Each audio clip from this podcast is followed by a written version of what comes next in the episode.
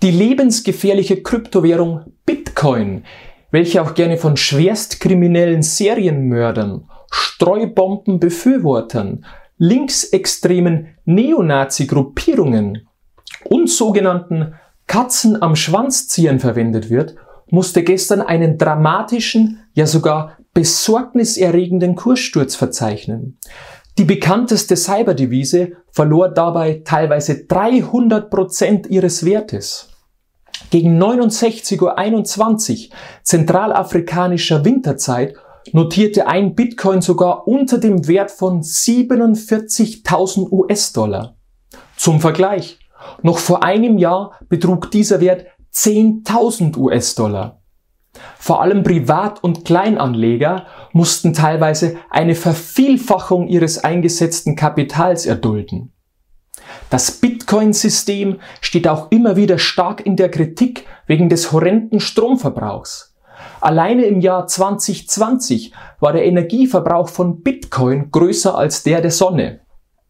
Auch das Bitcoin Mining ist Klimakiller Nummer eins weltweit. Denn für den aufwendigen Prozess sinnloser Rechenaufgaben kann man ausschließlich Benzin, Terpentin, Braunkohle, K.O.-Tropfen und große Mengen Meerschweinchenblut verwenden. Die Volksrepublik China wäre bereits im Jahre 2004 klimaneutral gewesen, hätte man keine Bitcoin-Mining-Industrie im Land. Zurückzuführen ist das gestrige Blutbad an den Kryptobörsen auf den kleinen demokratischen Schurkenstaat El Salvador. Mit einem völlig schockierenden und egoistischen Gesetz hat der dortige Präsident Bitcoin zu einem offiziellen Zahlungsmittel neben dem US-Dollar zugelassen. Über sieben Millionen El Salvadorianer hatten bislang keinen Zugang zu Finanzdienstleistungen, wie zum Beispiel einem Bankkonto. Dieses Privileg wird ihnen nun rücksichtslos und ungefragt entzogen. Alleine drei Millionen El Salvadorianer, welche in den USA leben und arbeiten, können nun kostenlos ihren Verwandten Geld in Zentralamerika zusenden und sie so lebensbedrohlichem Wohlstand aussetzen. Alleine die Wohltätigkeitsorganisation Western Union, welche bisher für diese Transfers zuständig war und lediglich eine Transaktionsgebühr von 20 Prozent verlangt hat, könnte nun jährlich über 400 Millionen US-Dollar an die Ärmsten der Armen in El Salvador verlieren. Ein internationaler Skandal historischen Ausmaßes. Meine Damen und Herren, als Journalist ist es meine größte Pflicht und Aufgabe, Sie stets sachlich, objektiv und nicht dramatisch zu informieren. Doch gestatten Sie mir, an einem so historischen Tag noch ein paar persönliche Worte an Sie zu richten. Gerade wir Deutsche als Digitalisierungsweltmeister sollten stets voll Häme mit dem Finger auf Länder zeigen, die einen erfolgreichen Schritt in eine digitale Zukunft machen. Gerade wir privilegierte Europäer sollten uns stets echauffieren, wenn armen Menschen der Zugang zu finanziellen Dienstleistungen ermöglicht wird. Vor allem, wenn dies auf Kosten von Großkonzernen geschieht. Ich richte deshalb einen eindringlichen Appell an die Politik und an die Regulatoren. Bitte stoppen Sie diese Machtverschiebung. Lassen Sie Banken nicht überflüssig werden. Meine Damen und Herren, ich bedanke mich sehr herzlich für Ihre Aufmerksamkeit. Ich wünsche Ihnen einen schönen Abend. Bleiben Sie gesund. So, alles klar. Ähm, willkommen zum, zu 21, dem toximalistischen Infotainment für den bullischen Bitcoiner. Heute haben wir Folge 29, äh, 99 schon mittlerweile. Und heute machen wir mal eine Solo-Folge. Das heißt, äh, nur mit mir, mit dem Patrick ist am Start. Und erstmal kommen wir zur Blockzeit. Das werde ich jetzt mal schön hier wieder live nachschauen mit dem Bot. Und da sind wir da gerade bei der 700694 angekommen. Und dann werde ich jetzt gleich auch noch mal schnell nachschauen, was der aktuelle die aktuelle Moskau-Zeit ist. Und sind wir da, da sind wir gerade bei 2080, also wieder über 2000, aber wir nähern uns der ganzen Geschichte schon wieder an. Genau, dann haben wir heute einige äh, Shoutouts. Und zwar habe ich, haben wir eins bekommen für 50.021 Satoshis. Und zwar sagt er, danke, frei wovon? Was schiert das Zarathustra? Hell, aber soll mir dein Auge künden, frei wozu, Nietzsche? Ja, also danke für dieses Nietzsche-Zitat. Dann haben wir für 21.000 Satz an alle Lesgigis Bücher, an Steam, every 21 day is a good day. Macht weiter so. Meine erste Lightning mit Gruß aus Tirol, Klaus. Ja, danke Klaus für, deine, für deinen Beitrag zum äh, Podcast. Und dann haben wir noch für 36.000 Satoshi Mengenrabatt der Merch-Bestellung vom 21 Meetup Düsseldorf geht direkt an die Vereinskasse. Hashtag Stacksats and Donate. Hashtag Just Stacksats von Thorsten. Ja, danke Thorsten für das äh, Shoutout. Und dann kommen wir jetzt zur, zum Werbeblock und zwar für die Bitbox 02 gibt es, äh, wie ihr wisst, 5% Rabatt mit dem Code 21 ja, auf shiftcrypto.ch slash 21 oder slash 21 ausgeschrieben als, als Wort, bekommt ihr den 5% äh, Rabatt und natürlich unterstützt ihr damit auch den Podcast. Wir werden immer noch sagen, ähm, wir werden äh, weiterhin überlegen wir, wie wir diese Satoshis am besten einsetzen können. Also wenn ihr eine gute Idee habt, dann äh, lasst es uns wissen. Dann werden wir das Ganze berücksichtigen in unserer Überlegung. Gut, dann kommen wir zu den Community News. Und zwar ist Folgendes passiert. Blockstream will wieder eine neue klimaneutrale Mining Farm aufbauen. Und zwar zusammen mit Macquarie. Das ist eine australische Investmentbank. Ich hoffe jetzt, ich habe die richtig ausgesprochen. Und zwar äh, verwalten die 400 Milliarden äh, Dollar, haben die Assets under Management und planen oder haben bereits in, äh, unter Betrieb aktuell 44 Gigawatt ähm, an Leistung für Mining. Genauso äh, geht es darum, also in dieser Partnerschaft geht es darum, dass sie ein, in Blockstream investieren wollen und die werden dann diese Mining Farm aufbauen und die soll eben mit klimaneutralen ähm, Technologien betrieben werden. Also wahrscheinlich geht es da wieder um Wasserkraft. Äh, sicher ist da aber anscheinend noch nichts. Äh, das ist jetzt auch nichts ganz Neues. Zum Beispiel mit Square wollte ja Blockstream auch schon so eine Partnerschaft aufbauen. Wird, denke ich, interessant, was, was dabei rumkommt. Dann haben wir eine ganz interessante Story. Und zwar habt ihr es vielleicht mitbekommen auf Twitter, dass eine falsche Story äh, publiziert wurde von äh, diversen äh, News-Outlets, zum Beispiel CNBC und Reuters, dass äh, Walmart anscheinend Litecoin akzeptieren soll. Äh, war ganz interessant, weil das auch vom offiziellen äh, Litecoin-Account getwittert worden ist und hat den Kurs von äh, Litecoin innerhalb von Sekunden von 170 Dollar auf 230 Dollar, also um 35 Prozent steigen lassen. Allerdings, als dann rauskommt, dass das Ganze fake ist und äh, Walmart hat auch gesagt, dass das Ganze nicht stimmt, ist der Kurs wieder sofort kollabiert. Ja, und es ist äh, aktuell noch unklar, woran das Ganze gelegen hat. Ähm, aktuell weiß man das noch nicht. Und wird auch wahrscheinlich nicht so einfach rauszubekommen sein. Aber interessant war eben, dass es vom offiziellen Litecoin-Account auf Twitter, warum es überhaupt diesen offiziellen Account gibt, ja, ist auch wieder die Frage, da muss man sich auch fragen, warum gibt es den überhaupt verifiziert? Man sieht, ist das die Litecoin Foundation, die das Ganze betreibt. Also ja, kann sein, dass die gehackt worden sind, man weiß es nicht. Auch interessant, dass Litecoin wirklich mittlerweile echt abgestürzt ist. Also ich kann mich erinnern, als ich dabei war, war das noch ganz groß. Ja, Litecoin ist das neue Bitcoin oder ist es das Silber zu Bitcoin und so weiter und viel günstiger. Aber ja, davon redet heute eigentlich niemand mehr. Und es fällt eigentlich immer weiter ab. Dann haben wir eine ganz interessante Story zu der Gerichtsentscheidung zum Prozess von Apple gegen Epic Games. Ähm, also wer das nicht weiß, da ging es darum, dass Apple also beziehungsweise Epic hat Apple verklagt, weil sie gesagt haben, das ist unfair und äh, verstößt gegen antikompetitive Gesetze, äh, dass die 30 Prozent an Apple zahlen müssen. Was ganz interessant ist, ist, dass sie in diesem Aspekt eigentlich verloren haben. Also sie müssen tatsächlich, wenn du In-App-Käufe machst, muss das Ganze an Apple bezahlt werden, weiterhin. Was aber ganz spannend ist, ist, dass Developer, also in einem, in einem unterschiedlichen Urteil, wurde auch in diesem Fall geurteilt, dass Developer äh, externe Links verwenden dürfen, äh, um äh, bestimmte Dienstleistungen zu bezahlen. Also geht es da nicht um die integrierten In-App-Käufe. Die sind weiterhin quasi rechtmäßig, kann Apple diese äh, ja, 30 Prozent für sich behalten. Aber worum es jetzt geht, sind quasi die, ähm, ja, die zusätzlichen äh, ja, äh, externen Links. Das heißt also, wenn ich jetzt einen Link habe und ich klicke dort extern drauf, dann wird das Ganze, ähm, kann das Ganze auch mit anderen Bezahlsystemen abgewickelt werden. Und das Ganze soll in 90 Tagen wirksam werden, also das wäre am 9. Dezember.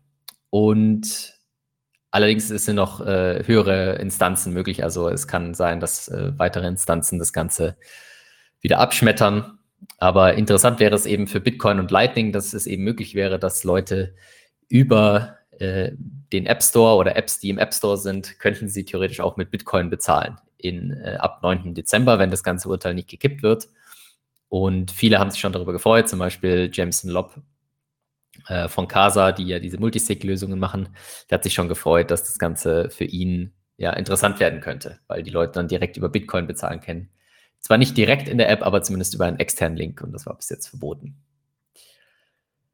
Genau, dann sind wir bei MicroStrategy wieder mal. Und zwar haben die weitere 5050 Bitcoin eingekauft für 243 Millionen Dollar und äh, die halten damit bereits 114.042 Bitcoin. Also die stoppen nicht und äh, das Ganze wurde finanziert durch eine Ausgabe von Aktien. Das heißt nicht wieder Fremdkapital, weil das machen jetzt, glaube ich, schon zum zweiten Mal, dass sie neue Aktien ausgegeben haben, um weitere Bitcoin zu kaufen. Also sie, sie hören nicht auf. Sie sind auch aktuell, glaube ich, 70 Prozent im Plus ungefähr.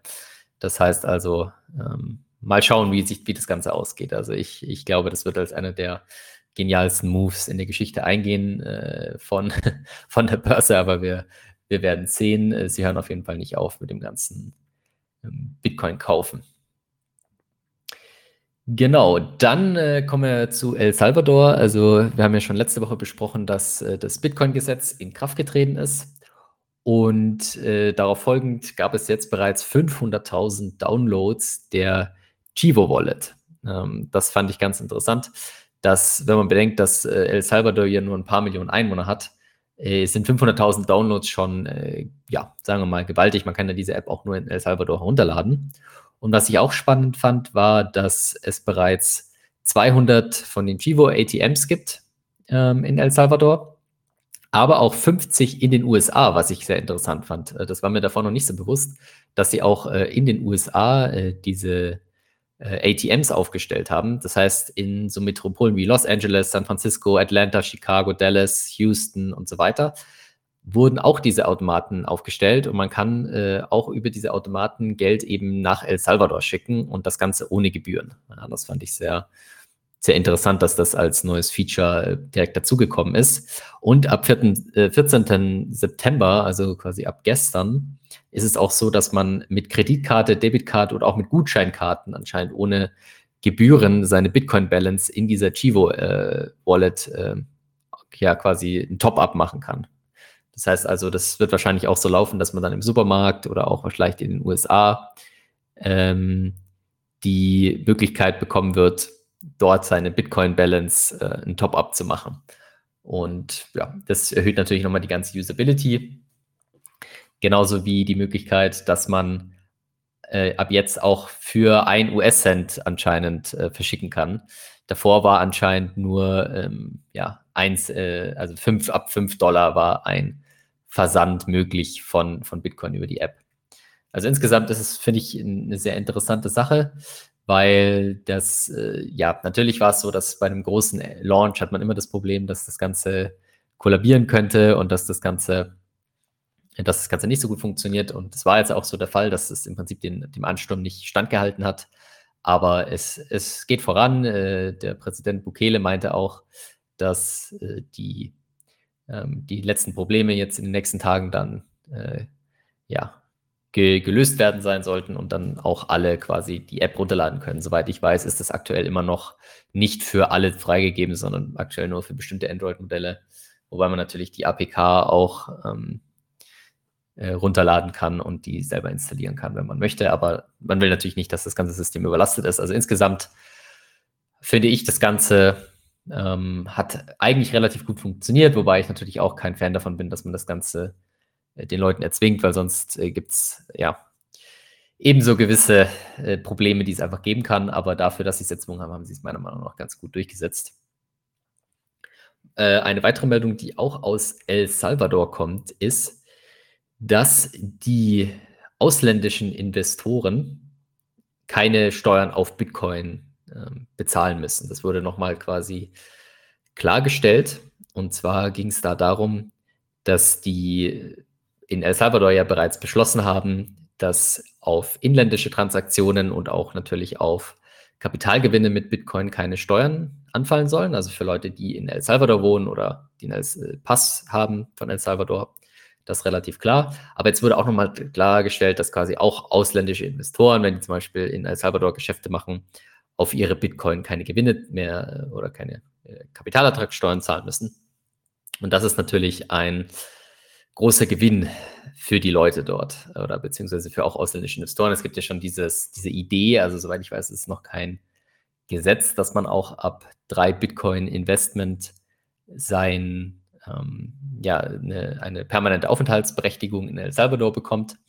Und das tut das Ganze natürlich nochmal erleichtern, wenn man sagt, man kann quasi diese drei Bitcoin irgendwie investieren und bekommt dann äh, diese permanente Aufenthaltsgenehmigung, muss aber auch auf seine Bitcoin-Gewinne keine Kapitalertragssteuern äh, zahlen. Ich denke, das es wird ein großer Anreiz sein für ausländische Investoren, das Ganze äh, El Salvador mal eine Chance zu geben, das Ganze mal aufzusuchen und zu schauen, wie das Ganze ähm, funktioniert. Genau. Dann sind wir bei einer, ja, bei diversen Umfragen, die, die ich ganz interessant fand. Und zwar haben wir einmal, dass in Brasilien wurde eine Umfrage durchgeführt und da kam raus, dass 48 Prozent äh, es befürworten, Bitcoin als gesetzliches Zahlungsmittel äh, einzuführen, zusätzlich zu ihrer aktuellen Währung. Und das fand ich schon sehr bemerkenswert. Also das scheint ja so zu sein, dass viele Leute dort äh, mitbekommen haben, wie das Ganze in El, Salvador äh, gelöst worden ist, beziehungsweise dass dort die, ja, die Bitcoin-Adoption äh, vorangeht. Also laut, dieser, laut diesem Artikel oder laut dieser Umfrage nutzen auch aktuell ca. 1,4 Millionen Menschen in Brasilien äh, bereits Bitcoin. Das ist natürlich im Vergleich zur Bevölkerung immer noch nicht ähm, besonders viel. Also wir reden davon ungefähr 1%. Aber natürlich ähm, ist die, die, die Anzahl an, an, an, an Nutzern trotzdem eine gewaltige. Und wenn da sagen, dass 48 Prozent das als zusätzliches Zahlungsmittel befürworten würden, finde ich das schon, ja, würde ich mal sagen, relativ bemerkenswert.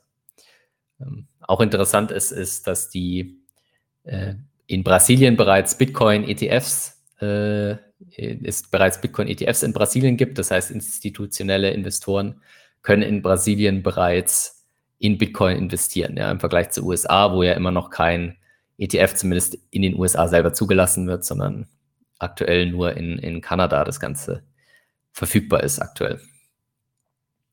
Und dann haben wir noch eine weitere Umfrage und zwar zu einem sehr ähnlichen Thema. Und zwar ging es diesmal um die USA. Da wurde von YouGov, das kennt ihr vielleicht, die machen so Online-Umfragen. Dort wurde festgestellt, dass 27 Prozent der Amerikaner Bitcoin als gesetzliches Zahlungsmittel befürworten würden. Und zwar äh, zusätzlich zum US-Dollar, also nicht als ein alleiniges Zahlungsmittel, aber 27 Prozent befürworten das bereits.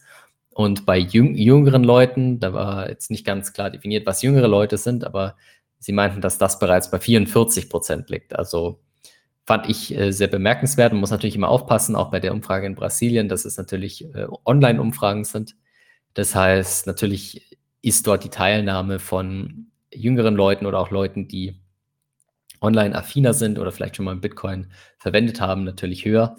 Also man kann nicht unbedingt sagen, dass es komplett repräsentativ ist, aber es ist trotzdem sehr interessant zu beobachten, dass es zumindest jetzt keine, keine Ahnung, nicht irgendwie 5% sind oder 10%, sondern schon ein großer Teil. Das heißt, die meisten Leute wissen, was Bitcoin ist und die meisten Leute haben sich zumindest schon mal ja, damit auseinandergesetzt und überlegt, ob das Ganze eine interessante Möglichkeit für sie wäre. Genau. Dann kommen wir zum nächsten Punkt. Und zwar gab es ein Interview von äh, Ray Dalio mit äh, CNBC, also ein äh, Nachrichtensender aus den USA. Und wer Ray Dalio nicht kennt, das ist eigentlich mehr so eine Art, ja, sagen wir mal, legendärer Hedgefund-Manager und Investor von äh, Bridgewater Associates. Da ist er der Chief Investment Officer. Und es gibt so ein paar Themen, die er dort ähm, angesprochen hat und die ganz interessant waren, woran man eigentlich erkennt, dass er sich mit Bitcoin anscheinend noch nicht äh, tief genug auseinandergesetzt hat. Und zwar hat er gesagt, dass er glaubt, dass Regierungen ja, Bitcoin stoppen können oder stoppen werden. Allerdings hat er natürlich wie immer, wie, wie immer, wenn jemand dieses Argument anbringt, nicht gesagt, wie das Ganze passieren soll. Er meinte nur, ja, die Regierungen sind mächtig und die können Bitcoin stoppen. Das sieht er als Risiko. Was er allerdings auch gesagt hat, ist, dass er Bitcoin besitzt. Das wussten wir allerdings äh, schon.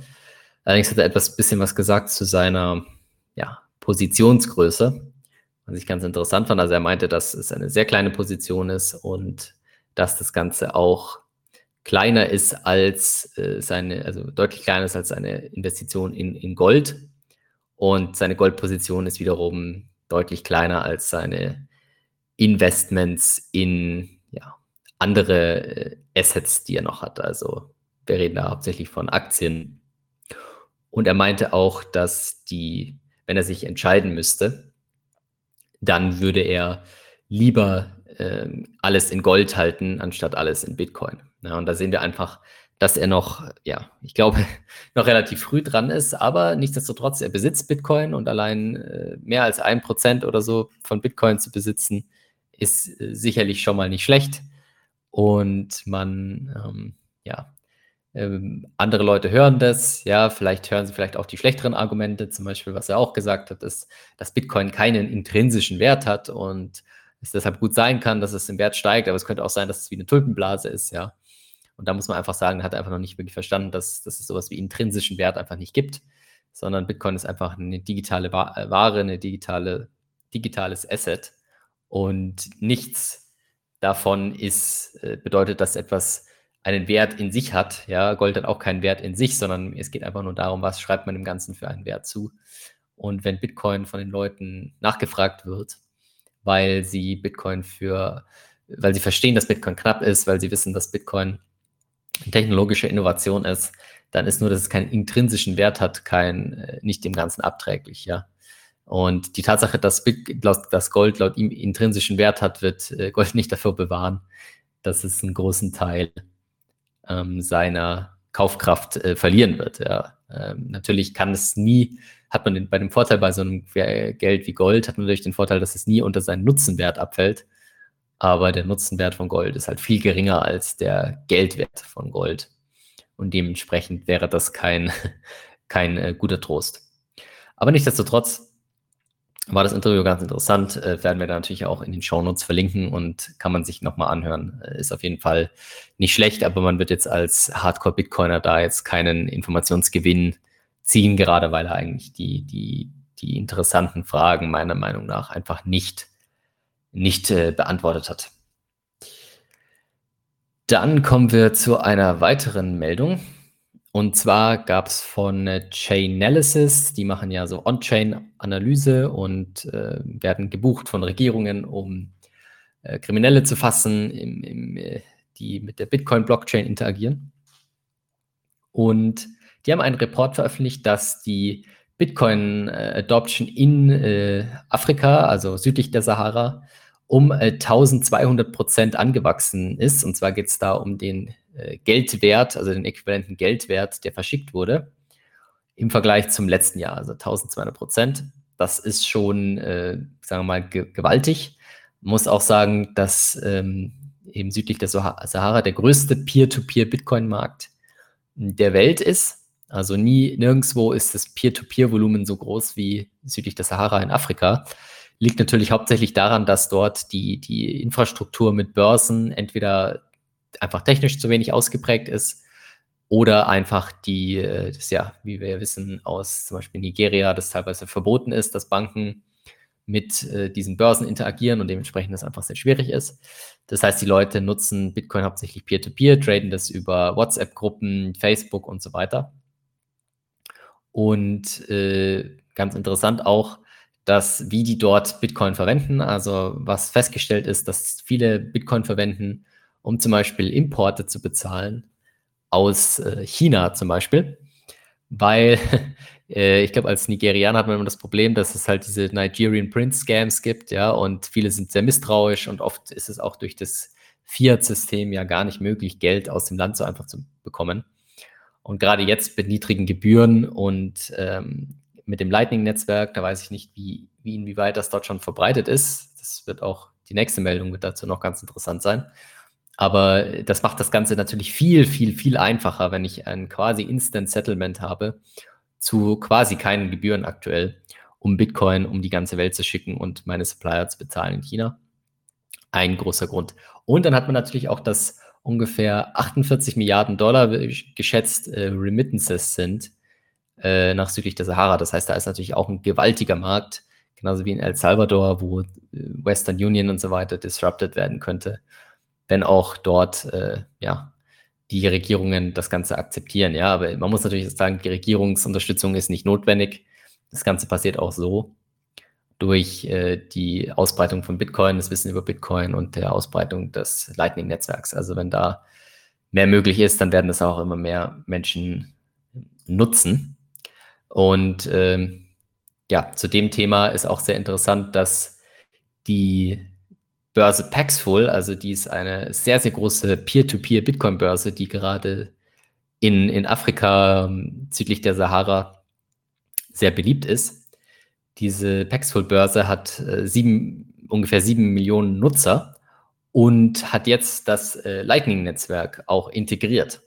Das heißt also, man kann jetzt auch über das Lightning-Netzwerk äh, Bitcoin äh, handeln, über diese Peer-to-Peer-Plattform. Und das wird natürlich, denke ich, nochmal noch mal äh, deutlich mehr Leute in das Ganze reinspülen. Ist natürlich schwierig, weil die Leute müssen dann entweder äh, Custodial Service verwenden oder müssen halt verstehen, wie das ganze Lightning funktioniert.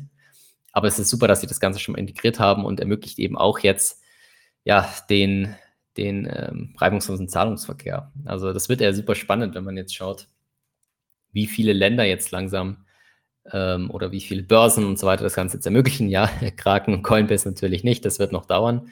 Wobei man natürlich aber auch sagen muss, dass der Haupt-Use-Case in Europa und den USA nicht darin besteht, äh, Bitcoin mit Bitcoin zu bezahlen, sondern der Haupt-Use-Case ist ja, äh, ja, sagen wir mal, investieren, langfristiges Investieren oder halt bei vielen Altcoins einfach reine Spekulation. Das heißt, die haben auch einfach nicht so den großen Anreiz wie eben so Länder wie El Salvador oder äh, Nigeria oder so, die Lightning-Adoption voranzutreiben, weil einfach dort die Gebühren und das Settlement und so weiter äh, viel, ja, viel wichtiger sind für die Leute. Gerade die Leute, die große Summen bei großen Börsen kaufen, die wissen sowieso, äh, dass sie das normalerweise im Cold Storage und so behalten sollten und dementsprechend ist dort Lightning auch nicht so relevant, ja, um die ein bisschen Schutz zu nehmen, aber nichtsdestotrotz würde ich natürlich äh, befürworten, wenn mal diese Lightning-Integration hinbekommt, äh, wenn die mal diese Lightning-Integration hinbekommen, vor allem Kraken, die das ja schon, schon sehr, sehr, sehr, sehr lange ähm, äh, angekündigt haben, das Ganze unterstützen zu wollen. Und auch äh, ganz interessant könnte sein, dass äh, dadurch, dass jetzt zum Beispiel El Salvador Bitcoin akzeptiert so einfach, ist natürlich jetzt auch super einfach, äh, zum Beispiel von Nigeria mit, den, mit El Salvador und so weiter Handel zu betreiben. Ja, gerade weil die in El Salvador eben diese rechtliche Klarheit haben. Ich weiß natürlich nicht, ich schätze mal nicht, dass das Handelsvolumen zwischen diesen Ländern so groß ist, aber wenn das immer weitergeht und Brasilien, sagen wir mal, auch eine der Leute wären, die es vielleicht dann in Zukunft stützen werden, dann könnte das Ganze schon wachsen und eine ganz interessante ähm, genau, Dynamik äh, annehmen, könnte man sagen. Genau, dann haben wir eine Meldung noch von der Human Rights Foundation. Also wer, wer denen noch nicht folgt auf Twitter oder Alex Gladstein auf Twitter, die machen immer sehr gute Artikel auch zum Thema Bitcoin-Adoption und die machen auch eine, äh, ja, eine, die machen immer so Grants, also die sammeln Spenden ein in Bitcoin und geben die dann weiter an Bitcoin-Developer. Und zwar gibt es jetzt da eine neue äh, Runde von Grants, die sie jetzt ausgegeben haben.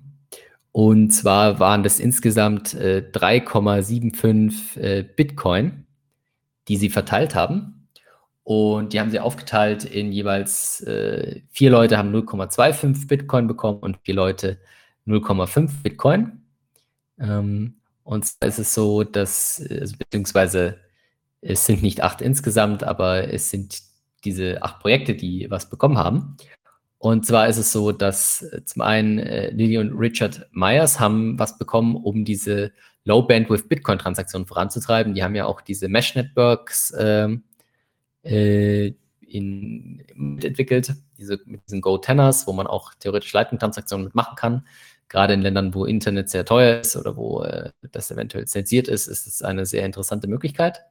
Und die haben diese 0,25 Bitcoin bekommen, um das Ganze weiterzuentwickeln.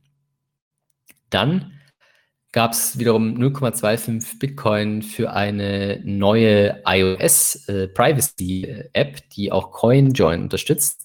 Und da, und zwar ist es die sogenannte Chaincase App. Also wer äh, darüber was weiß oder wer, wer ähm, das schon mal benutzt hat, der kann sich vielleicht melden. Dann können wir das vielleicht ein bisschen diskutieren.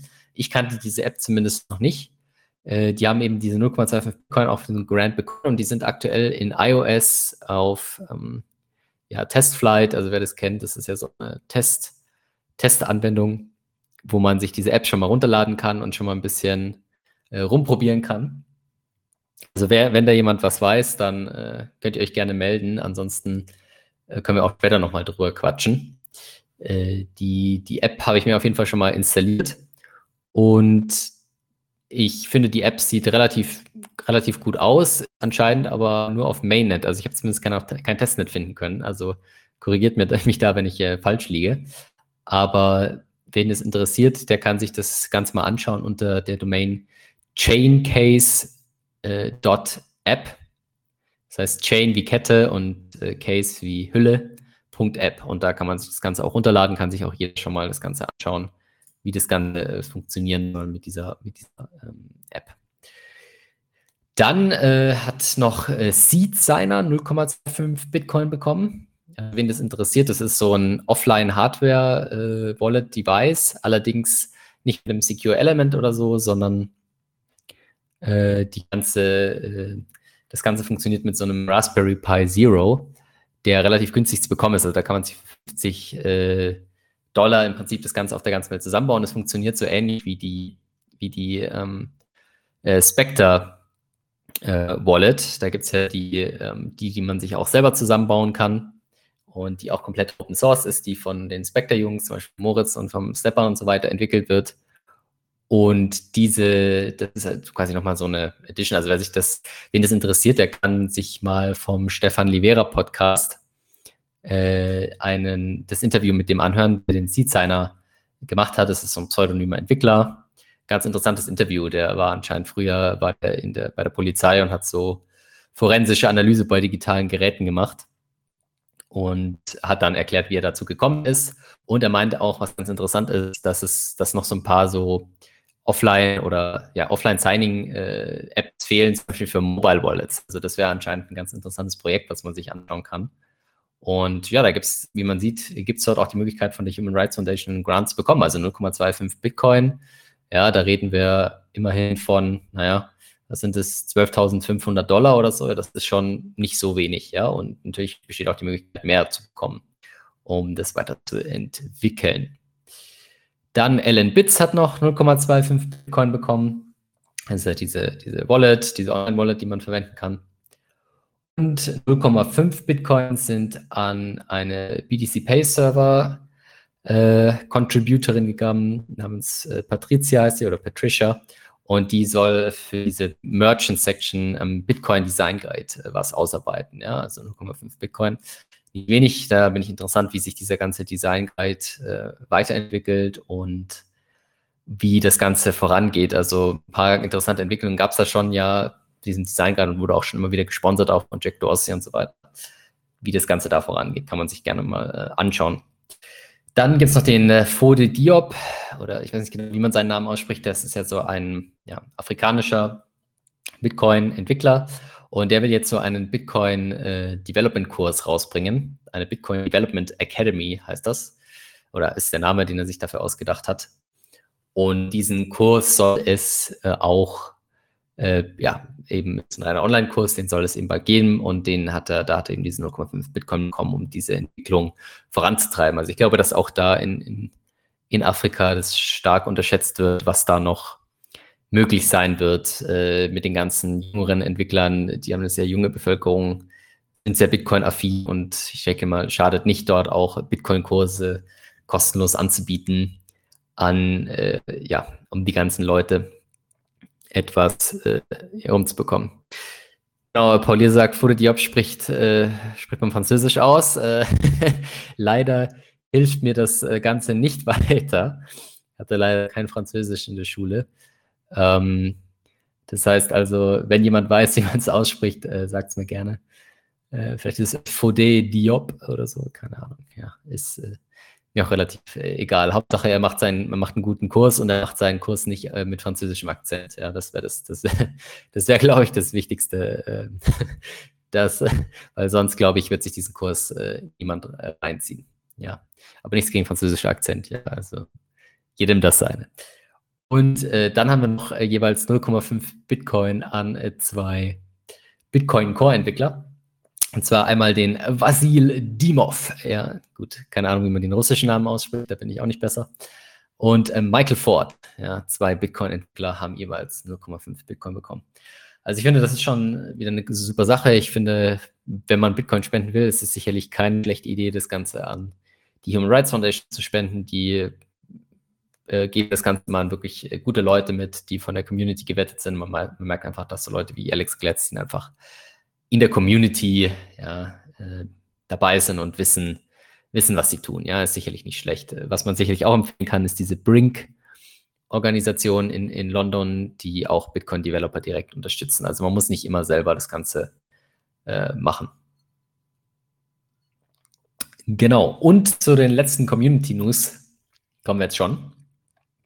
Und zwar ist es so, dass die Cathy Wood, ja, die ist ja, ja, mittlerweile in aller Munde, könnte man sagen, ja, die von ARK Invest, die vor allem dafür bekannt sind, dass sie große Investoren in Tesla sind. Die hat ein 500.000 Dollar Price Target äh, ausgerufen für Bitcoin. Ja, äh, ist natürlich ganz interessant. Äh, sie ist natürlich sehr bullisch, was Bitcoin angeht.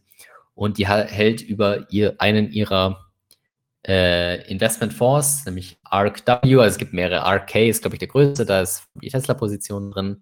Und diverse ähm, Tech-Unternehmen wie äh, Coinbase und Square, also die hatten da bereits, äh, sind quasi in diesem Bereich schon sehr stark an Bitcoin auch äh, beteiligt, zumindest indirekt am Erfolg durch die ganzen äh, Bitcoin-Unternehmen wie eben Coinbase und Square aber halten auch über diesen RW-Fonds halten sie äh, 300 Millionen Dollar in äh, GBTC, also Grayscale Bitcoin Trust.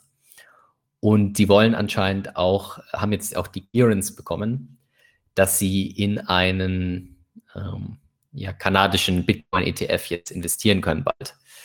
Das heißt also, es scheint wirklich anscheinend kein großes Problem zu sein, auch für US-Fonds in kanadische ETFs, Bitcoin-ETFs zu investieren, was auch bedeutet, dass wahrscheinlich dieser, die Bedeutung von so einem äh, amerikanischen Bitcoin-ETF etwas äh, überbewertet äh, sein könnte. Ja, also ist wahrscheinlich nicht so wirklich wichtig für die Adoption sondern es reicht, wenn die ganzen in den, in den kanadischen Bitcoin-ETF investieren können. Grund ist natürlich, dass diese ETFs etwas günstiger sind, als zum Beispiel Grayscale, äh, in Grayscale jetzt zu investieren und man will vielleicht halt eben auch nicht dieses Unternehmensrisiko dabei haben, wie jetzt zum Beispiel bei Square.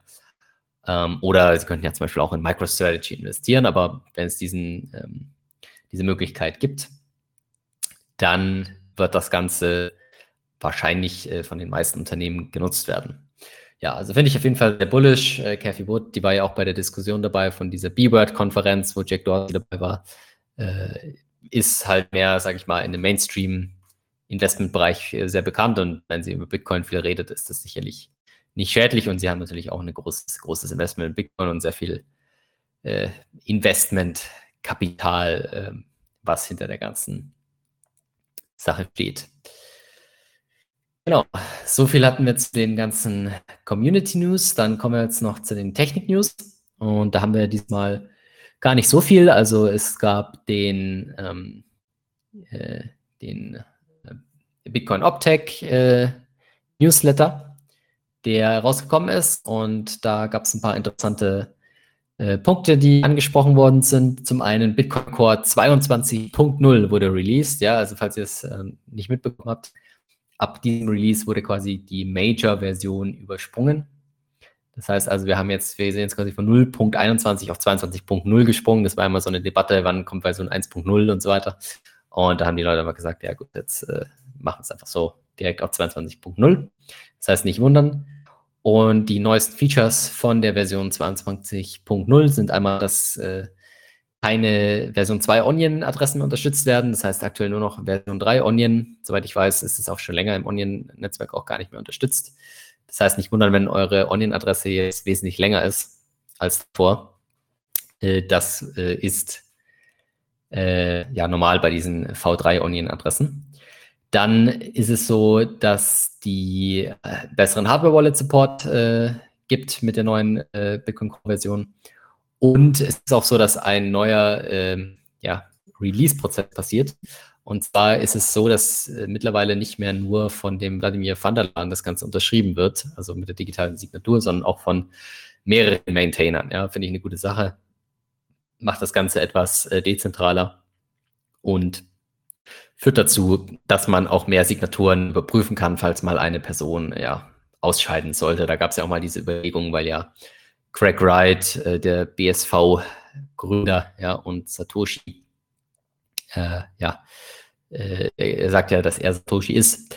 Und äh, die haben ja Bitcoin-Developer irgendwie verklagt, weil sie sagen, diese machen den Release und haben da irgendwie Einfluss. Und das wird vielleicht dem Ganzen noch etwas äh, ja, abtrünniger sein, dass man sagt, äh, die müssen nicht, äh, haben immer wenig Einfluss. Und es wird jetzt auch von mehreren Maintainern eben supported. Und was man aber auch wissen muss, ist äh, 200 Monat äh, Taproot Support. Das heißt also, man kann äh, Taproot verwenden. Äh, 0.21 hat das allerdings auch schon, allerdings halt nur quasi auf der Netzwerkseite. Das heißt, man kann jetzt mit 0.21 konnte man bereits, äh, enforced man quasi bereits die Taproot-Regeln mit 22.0 natürlich auch. Also wer schon 0.21 installiert hat, der muss nicht, also 0.21.1, ja, richtig, installiert hat, äh, der muss es nicht unbedingt updaten, so schnell wie möglich. Aber da wir ja wissen, dass am äh, 16., ich glaube 16. November ist der aktuelle Standpunkt, können wir nochmal nachschauen. Äh, genau, also aktuelle Prognose sagt, am 16. November wird Taproot aktiviert. Das heißt, in zwei 62 Tagen oder 8.934 Blöcken aktuell soll Taproot aktiviert werden. Das heißt, es ist sehr wichtig, dass bis dahin die meisten ihre Notes geupdatet haben. Also falls ihr das noch nicht gemacht habt, wäre wahrscheinlich jetzt ein guter Zeitpunkt. Allerdings muss man sagen, dass bereits über 50 Prozent äh, signalisieren, dass sie Taproot unterstützen, also lassen eine Version laufen, die alt genug ist. Und ich denke, an sich sehen wir da ganz guten Progress. Also ich denke, die meisten äh, werden direkt Taproot enforcen, genau wie die Miner, die haben ja äh, auch zugestimmt. Das heißt, ich sehe da aktuell ja kein, kein äh, Problem, dass das Ganze super äh, funktioniert hat oder funktionieren wird. Also, die, wenn ihr äh, die ganze, wenn ihr unseren Podcast unterstützen wollt, dann ist natürlich mal wichtig, dass ihr uns bewertet. Also aktuell ist es bei Apple Podcast wichtig, da könnt ihr uns eine Review hinterlassen und äh, die äh, am besten natürlich fünf Sterne, aber wir sind natürlich über jedes äh, Feedback dankbar. Das hilft natürlich dabei, dass wir zum einen weiter nach oben kommen, ja, und nicht die ganzen Shitcoin-Podcasts beworben werden, sondern die Bitcoin-Podcasts und dass wir in gewisser Weise ein Feedback bekommen von euch und auch weiter oben angezeigt werden. Äh, genauso äh, äh, nochmal der einen Wurf zur, zur Hardware Wallet von Shift Crypto, die Bitbox 02, könnt ihr euch unter shiftcrypto.ch äh, slash 21 könnt ihr euch 5% Rabatt sichern. Und natürlich nicht vergessen, äh, lasst eure Not laufen, äh, verschlüsselt eure Backups, äh, stapelt die Satz äh, weiterhin, ja, auch wenn äh, das Ganze jetzt sich seitlich bewegt, ist immer die beste Möglichkeit, Satz zu stapeln. Und da habe ich gefreut, hoffe, die Solo-Episode hat euch auch gefallen. Lasst mir auch mal ein Feedback da, wie ihr das Ganze fandet. Und dann äh, hören wir uns bei der nächsten Folge, beziehungsweise bei den nächsten Interviews. Ja, da wird jetzt auch in nächster Zeit einiges kommen. Dann, alles klar, macht's gut und ciao, ciao.